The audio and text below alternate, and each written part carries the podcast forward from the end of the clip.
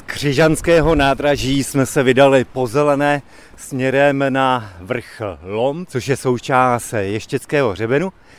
Mým dnešním průvodcem je Daniel Horáček a to z jednoho prostého důvodu, protože tady na tom kopci Lom byl jedním z těch, kdo tady vlastně vybudoval několik zajímavých zastavení s názvem Solvaju Flom. My jsme vystoupali na vyhlídku Nejsme vlastně ani na vrcholu kopce, přesto úžasný výhled. Je to velmi krásný výhled, vlastně když je jasno a tak dále, tak je opravdu vidět stovky kilometrů daleko. Úplně jasno nemáme. I tak eh, je krásně vidět vlastně směrem na Ralsko, které se tyčí tady před námi.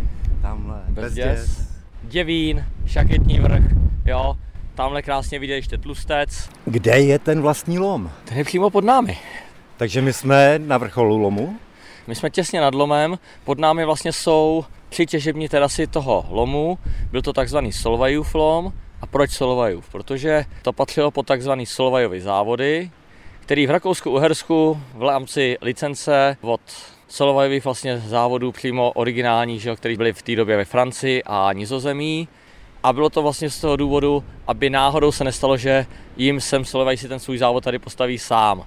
No a tady odtud brali vápenec a druhou surovinu, kterou potřebovali, tak byla solanka, tedy sůl. Takže závod vlastně zpracovatelský byl postavený v Hustí, odtud vlakem se vozilo kamení, protože je to velmi kvalitní a velmi čistý vápenec a po Laby se tam dopravovalo právě z Polska ta sůl. Z vyhlídky jsme se stoupili, no téměř nás to svouklo.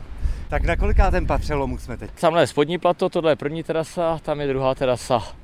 A při té těžbě vápence, která tady ale netrvala moc dlouho, protože ta kvalitní surovina byla někde asi za 10 let vytěžena. Mm, ano, jako v podstatě oni tady začali ve velkém těžbu, ale je to vlastně čočka toho vápence, relativně malá. Ale já jsem chtěl říct, že při té těžbě se samozřejmě na kopci objevilo i několik jeskyní a jedna z nich eh, je i taková větší, když teda ne moc velká, ale alespoň pojmenovaná, loupežnická jeskyně. Jano je pojmenovaná loupežnická jeskyně, nevím proč. Ve skutečnosti se jedná o fragment nějaký říční chodby. Tam je prostě vidět krásně pozůstatky vlastně toho řečiště a i to je vlastně vidět, když se člověk přiblíží k jeskyni a prosvítí si skrz mříž dovnitř, tak vlastně to řečiště uvidí. Vlastně spoza mříže je vidět 80% jeskyně.